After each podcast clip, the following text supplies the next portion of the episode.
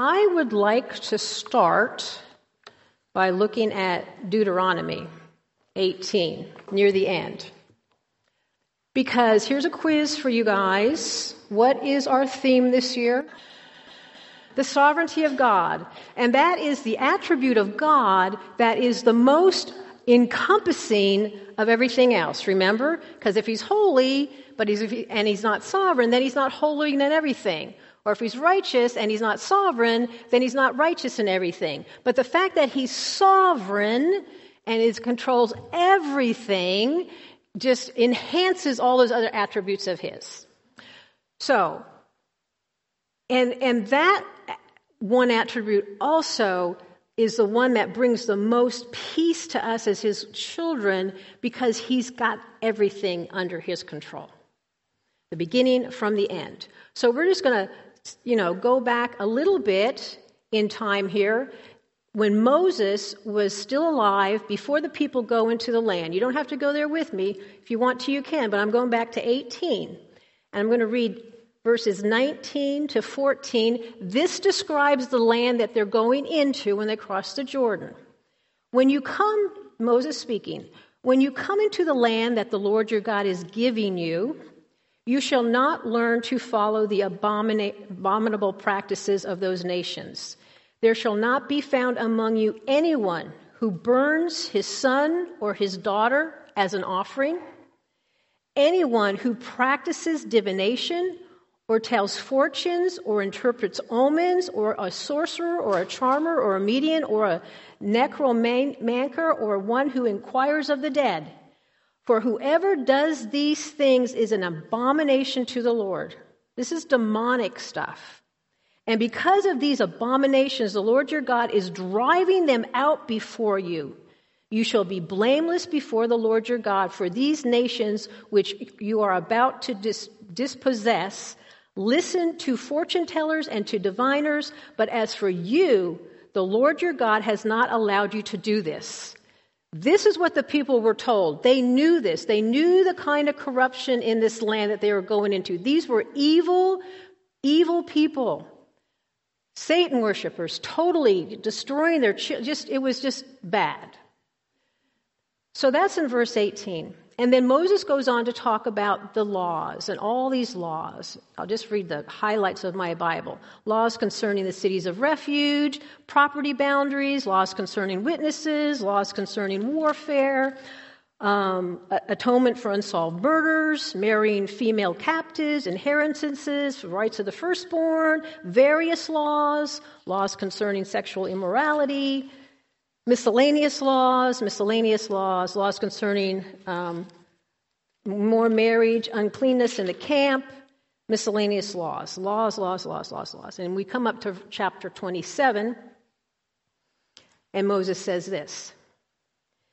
Or Moses does this. Now, Moses and the elders of Israel commanded the people, saying, Keep the whole commandment that I commanded you today. There's a long list of stuff. And on the day you cross over the Jordan to the land that the Lord your God is giving you, you shall set up large stones and plaster them with plaster. And you shall write on them all the words of this law when you cross over to enter the land that the Lord your God is giving you, a land flowing with milk and honey, as the Lord the, as the Lord, the God of your fathers, has promised you. And when you have crossed over the Jordan, you shall set up these stones concerning which I commanded you today on Mount Ebal, and you shall plaster them with plaster. And there you shall build an altar to the Lord your God, an altar of stones. You shall weld no iron tool on them. You shall build an altar to the Lord your God of uncut stones, and you shall offer to burnt offerings on it to the Lord your God. You shall sacrifice peace offerings, and you shall eat there, and there shall rejoice before the Lord your God, and you shall write on the stones all the words of this law very plainly. Now, why do I read you that? Because God had told them what they were going to be doing here in chapter 7, 8, and 9, 6, 7, and 8. Okay? So they knew all this. They knew they were going to conquer the land, the cities. They knew they were going to build this altar. It's a done deal. He's sovereign. Hadn't happened yet to them, but he's sovereign, and it was going to happen. In order to conquer Canaan, Jericho and Ai were two cities that were strategically placed that was kind of in their way. Jericho um, was on like the, there was a road, a mountain road that went through, and Jericho was on one end of it, and Ai was on the other end of it, and they needed to get access to this road to get into Canaan and do what they needed to do. So therefore, these were uh, strategic cities that they needed to conquer. So we start here in, in 6 now, and we find out that Jericho is like completely on lockdown. No one's going into there and no one's coming out of there because they are so afraid of these Israelites and what they have seen happen so far. How they crossed that Jordan River, how that wall of water stood up high, and, you know, and then I was thinking about the other day. How did it come down? Did it splash or did God, was it like a ribbon wall and then it just kind of laid down? You ever think about that? How'd that come out of there? Anyways, um, we'll find out when we get to heaven if we want to know. But um, they, they knew all this stuff and they were horrified of what was going to happen.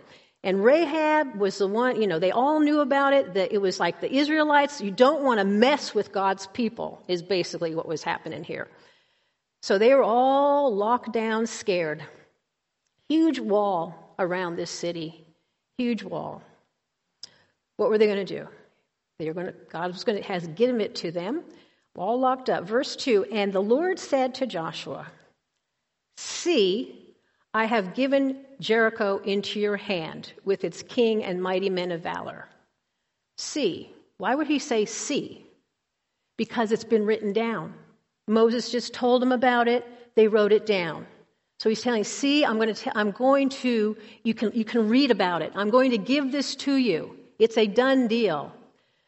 And so he's going to tell them how he's going to do it, and you're going to march around the city, and you're going to have the ark. Again, the ark is prominent in, the, in this whole procession of things.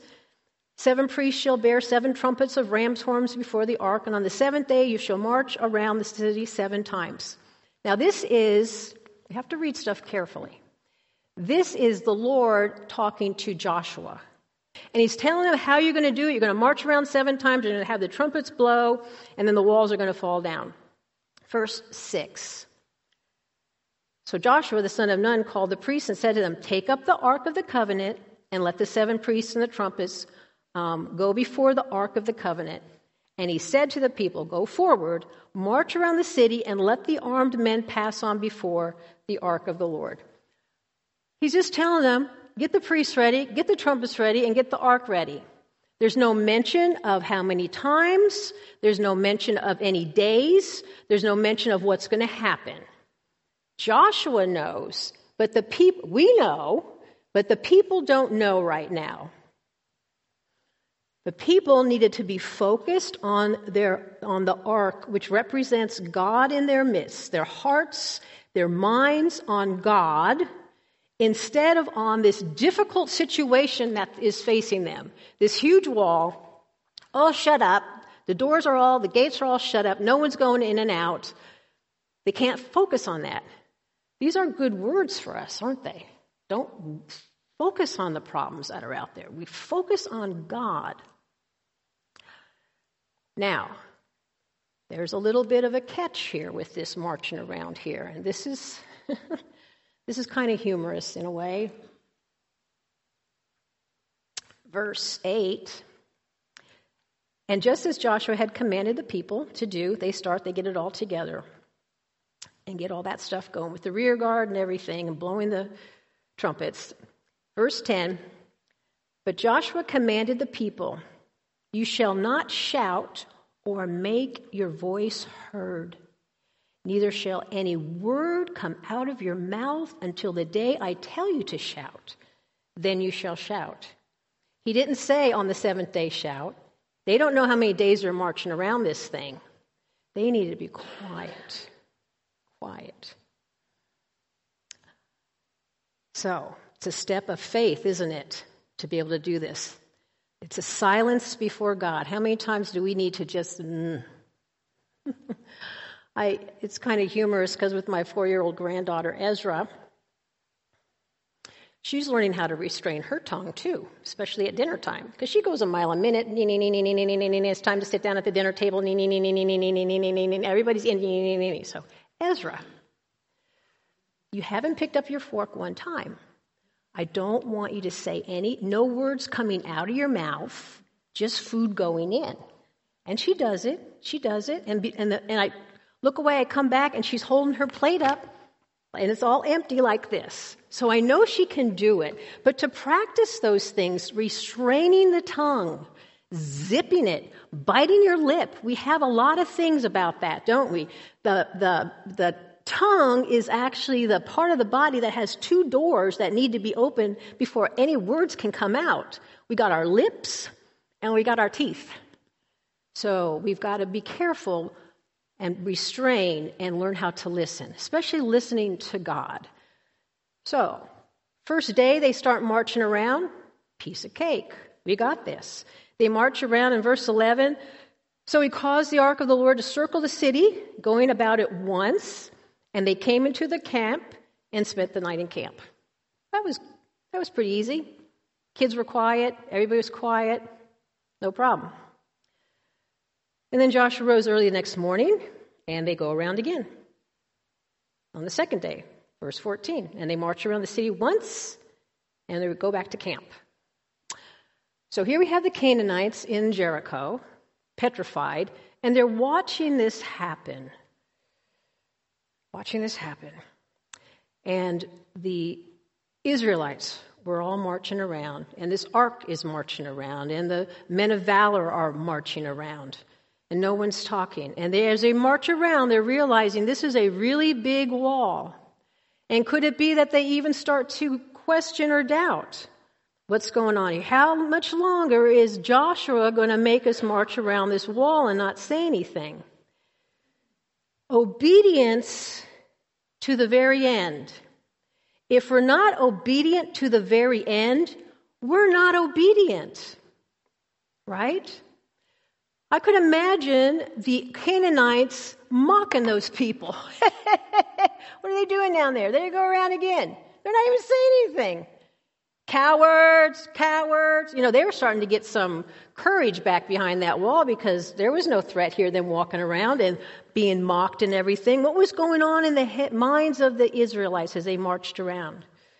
One of your verses that you looked up was Hebrews 11 30, that great chapter of faith, Hebrews 11. Did you know the walls of Jericho were mentioned in there? By faith, the walls of Jericho fell down after they had been encircled for seven days. By faith. Faith for seven days. Faith was being tested. We were told to do this. Can we be obedient with it day after day after day? Can we trust God when we don't know what the end result is going to be? We don't know about day seven. We know He's going to deliver it to us because Moses told us that he was going to, God was going to deliver it to us. Obedience highly glorifies God. When we are obedient, God is glorified. And with that, we get rewarded. Beautiful example Philippians 2, verse 8 and 9, talking about Christ Jesus who came, humbling himself. And being found in human form, he humbled himself by becoming obedient to the point of death, even death on a cross. To the end. He fulfilled it to the end. How many times up there was he tempted just to get crawl on off of there? Or just to strike everybody dead around. Who knows? Obedient to the end.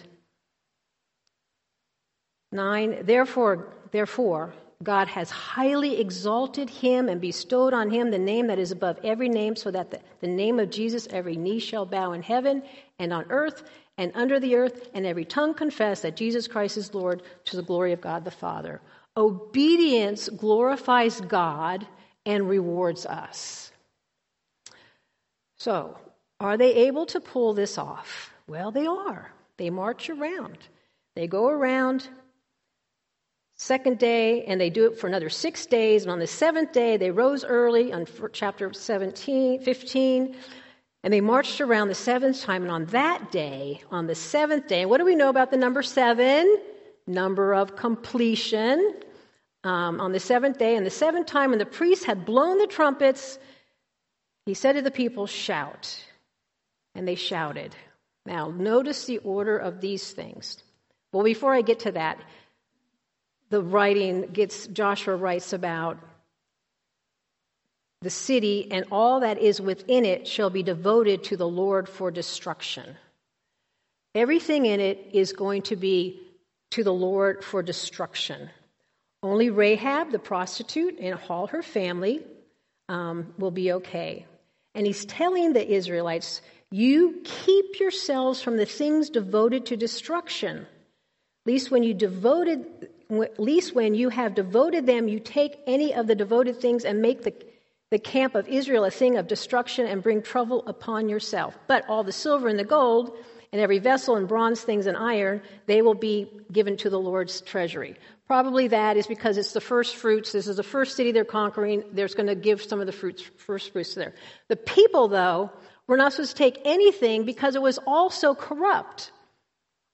Demonic stuff can hang on, can attach to demonic things. There, you just don't want to do that. Symbolism, stuff like that. God is saying, don't have anything to do with it. You are holy and set apart.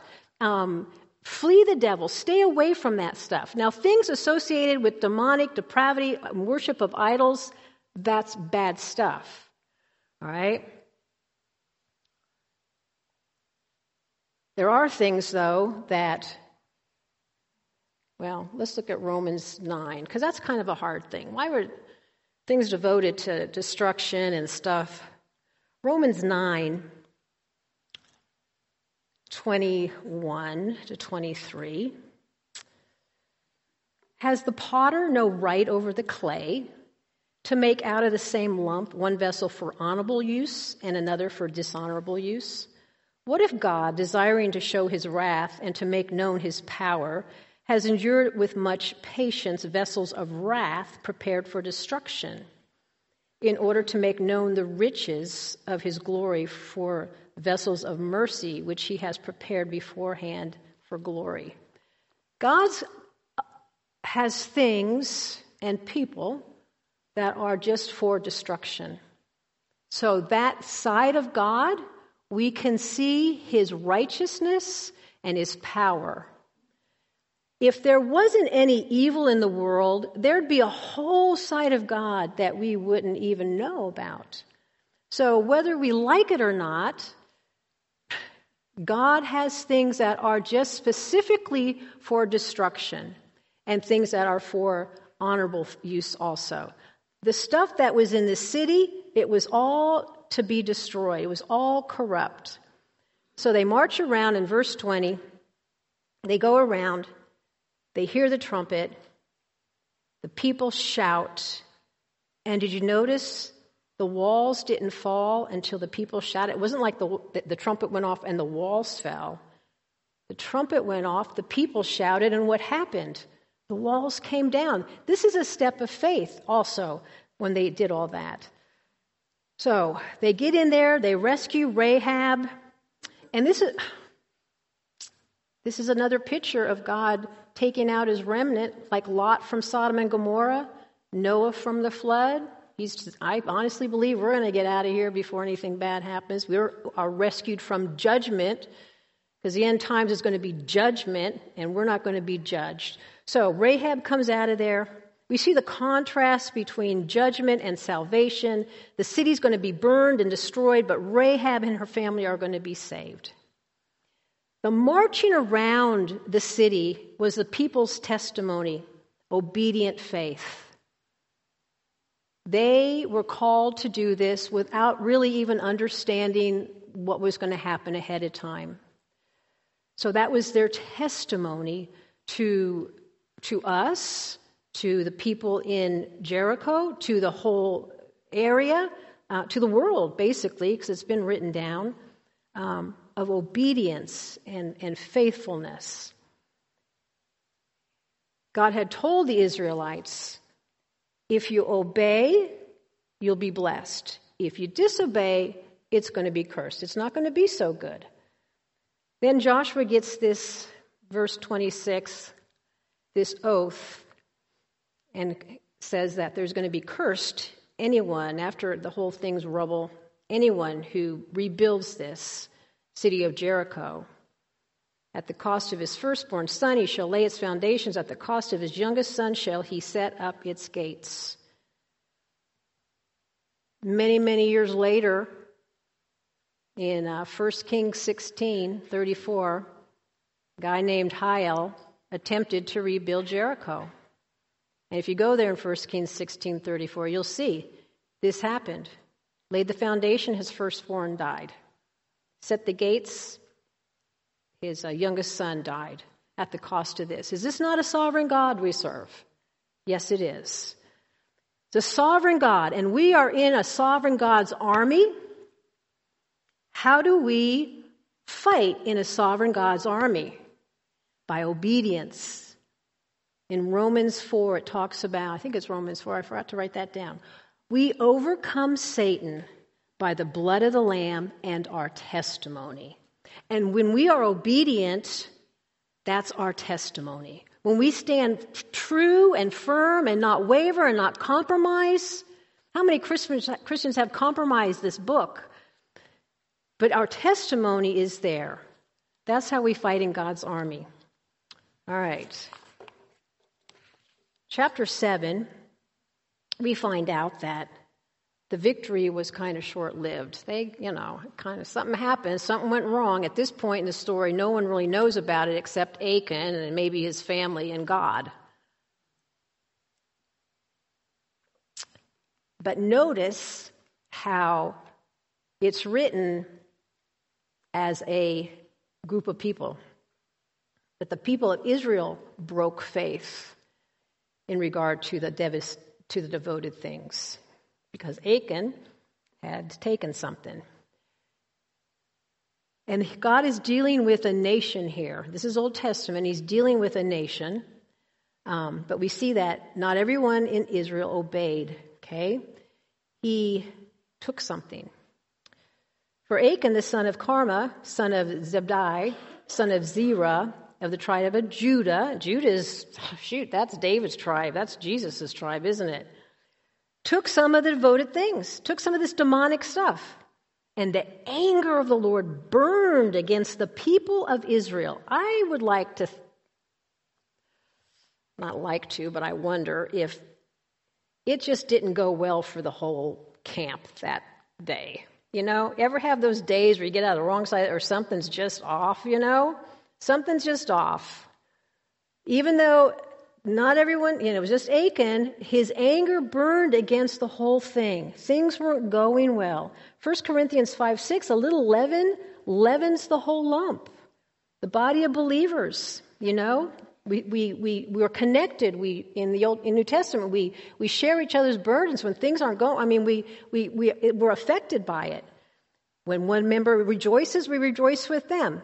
So, anyways, God's anger is burning now, but they're not sure what's, it's just an off day, whatever. Joshua sends two spies in, um, or spends, sends men in. I don't know if there's two. He sends some spies in, see what's going on. They come back. They tell him, well, you know what? Piece of cake here. Jericho is a big city that fell. Ai, not that big. We can probably handle it. We're two, 3,000 men, you know. I mean, did they, whatever. It really didn't matter if they sent in a 100,000 men because why? God wasn't with them. He wasn't with them. So, even if it's a big, small enemy, no matter what it is, David, Goliath, whatever it is, if God is not with us, if we have sinned, disobedience brings in discouragement, brings in defeat, and brings in doubt. Those are Satan's tactics, too, right? And when we are disobedient, Satan gets a foothold into our thinking, and then we get discouraged. Why am I so discouraged? Well, check your heart. What's going on? Well, I, am defeated. Everything I try, I'm just, it's a bad day. And then there's doubt. That what happened with Joshua, he started to doubt. Verse 6 says that he was t- just kind of um, tore his clothes, fell to the earth, face down before the Ark of the Covenant, saying, God, where are you? Basically saying, God, you've left us. What's going on here? You've changed your mind. You changed the plan. He started to doubt God's faithfulness. Mourning the 36 men that died, mourning the loss of the blessings. This was just a, you know, this was just a, hey, we'll win someone, we'll lose something. This was, this was huge. If God wasn't going to be with them, then weren't they better off staying on the other side of the Jordan? So, you know, and, but Joshua is also concerned for, you know, God's name. Uh, they represented who he was, they were his people, but he started to doubt. Well, verse 10 lets us know what the real reason was behind them, this defeat. The Lord said to Joshua, Get up. Why have you fallen on your face? Israel has sinned. They have transgressed my covenant. I commanded them. They have taken some of the devout, devoted things and they have stolen and lied and put them among their own belongings. So this is news to Joshua now. Good news is God didn't fail. That is really good news. Bad news is there was sin in the camp. The problem, whenever we start to feel discouraged, defeated, or doubting, the problem is always with us. Those should be red flags within us to kind of take a spiritual inventory about what's going on in our life. Get up, Quit begging God. It's not about God changing his mind. Joshua, you've got to get the Israel to change their heart toward God. So, verse 12 Therefore, the people of Israel cannot stand before their enemies. We can't. They'll turn their backs before the enemies, and because they have taken these things, God says, I will be with you no more unless you destroy the devoted things from among you. God is not going to just turn the other way on sin. Well, I guess that's okay. It's just a little sin. He is serious about sin because it is cancerous. And if you start to just get a little crack in there, it is like leaven that keeps going. God cannot tolerate sin. He can't be around sin. He is holy. We are to be holy because He is holy. So his mercy is what keeps us kind of under the thumb until we deal with it. There's no power over sin. No, we have, we're really powerless to really live a full Christian life when we've got this stuff going on. So if you're having a bad day, do a heart check, see what's happening. Israel was under the covenant with God. God told them, I will bless you if you obey. If you disobey, there'll be curses. Our position with God isn't quite as extreme. Our position with God is made by the work of Christ on our behalf. He has taken us from the dominion of darkness and put us into the kingdom of the Son he loves. Nothing is going to take us out of that. Nothing is going to strip us down and put us back over here. It's not going to happen. We're spiritually dead here. Now we're spiritually alive. What God has made in us, nothing, height nor death, nor principalities, nor our own sin, no nothing is going to have the power to do that back. But our sin can hinder our fellowship with God. Um, and in His mercy, like I said, these when we fail, He He kind of keeps it until He our sin is dealt with. It's almost like we're in here in the kingdom and we've sinned and he we're in the washing machine and he turns up the agitation. And we're not really dealing with the sin yet. So he puts in a little bit more soap and he turns up the agitation a little bit more. Keeps it going a little bit more and a little bit more and a little bit more until we finally say, okay, okay, I need to deal with it. And we do. And then we're back in, in fellowship with God. All right, 14 to 15 talks about the instructions, what they're going to do, and how they're going to deal with it.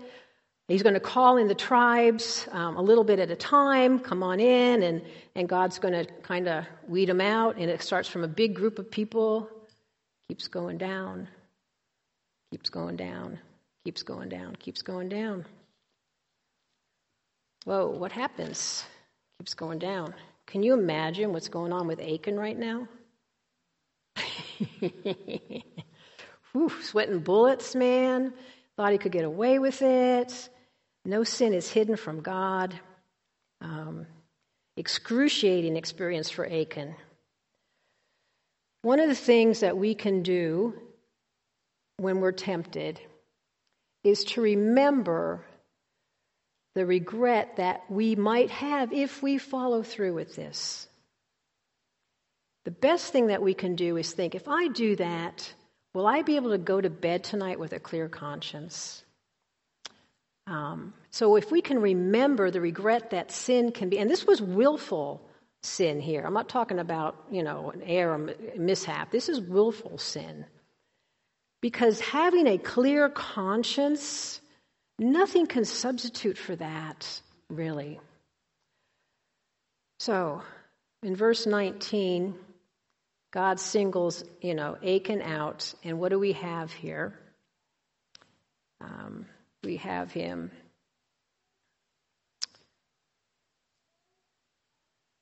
says to Achan, my son, give glory to the Lord your God of Israel and praise him. When we confess our sin, that glorifies God. He repented before all this stuff, before he lost his life. Tell me now what you have taken. And Achan answered Joshua, Truly I have sinned against the Lord God of Israel. And this is what I did. When I saw among the spoils a beautiful cloak from Shinar and 200 shekels of silver and a bar of gold weighing 50 shekels, and I coveted them and took them.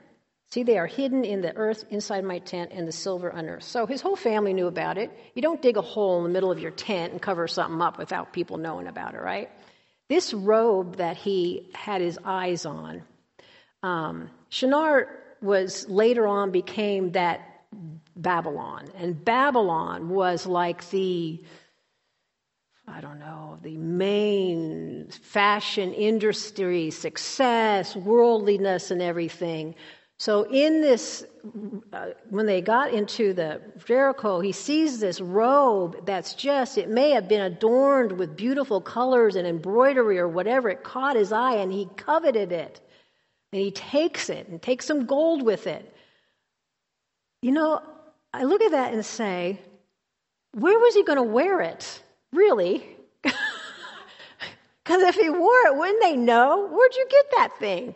So, in the moment, in, it was like an impulse thing. Many times, if we can ride out and not sin and delay it, it's not so bad. We have the willpower, asking God to help us. And that's the key to ask Him to help us to get through it.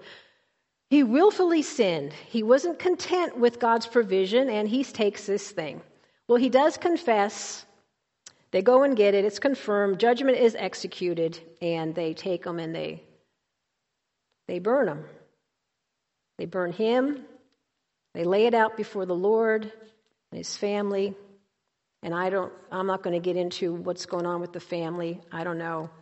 Maybe they let them go, weren't stoned. I don't know. It does say they stoned him in verse uh, 25 and they burned them with the fire, the stuff, and stoned them with stones. So, I don't know. It's neither here nor there. The thing is, God takes sin very seriously. Okay? He takes sin very, very seriously. And He wants us to be obedient, and He wants us to glorify Him because He wants to bless us. If we reward our children, our grandchildren, when they misbehave, what do they learn from that really? You know, because we want them to like us and, oh, I don't want them to get upset. No, those, no. They're sinning. They need to do the right thing. We reward them for good things. We encourage the good stuff. We educate them. We teach them that. All right, let's wrap this up here. And I'm going to wrap it up quick in verse chapter 8 because we kind of already covered this. All right. So, Verse 1 is Joshua hears from God, do not fear and do not be dismayed. We've heard that before, okay? I've already given this to you. Here's the plan, here's the ambush. From the day before, um, the people in Ai, they chase the Israelites away. Now, same tactic, and Satan's going to use the same tactic because if it works once, it's going to continue to work until it doesn't work anymore. So Joshua is saying, okay, so some of the troops go out behind the city, not too far, in the middle of the night, stay back there, and we'll, I'll stay with the, these people, and in the morning, we'll come out so far, and they'll say, hey, they're coming again, and they'll look, and then we'll, we'll turn around and we'll run away. And they'll say, hey, they're running away from us like they did the other day. Let's go get them. So they all come out of the city and they all, everyone, all their fighting men come out of the city. This is great. We're going to go chase these Israelites into the woods. And then behind the city, all those fighting men enter the city. Once they see the javelin up in the air, they come in and they destroy it, um, set it on fire. And then these guys who are chasing the air and I get, I smell smoke, turn around. Oh no, they all retreat. Now they're caught because the ones who were in the city, the Israelites who were in the city, come out in the front of the city. They're come around here and they've got them in an ambush and they destroy them all. That's how it played out. Brilliant tactics there. Um, and it worked. A total victory. Now, I'm just going to zero in on this last part here verses 30 to the end. The people then go and build an altar for the Lord on Mount Ebal.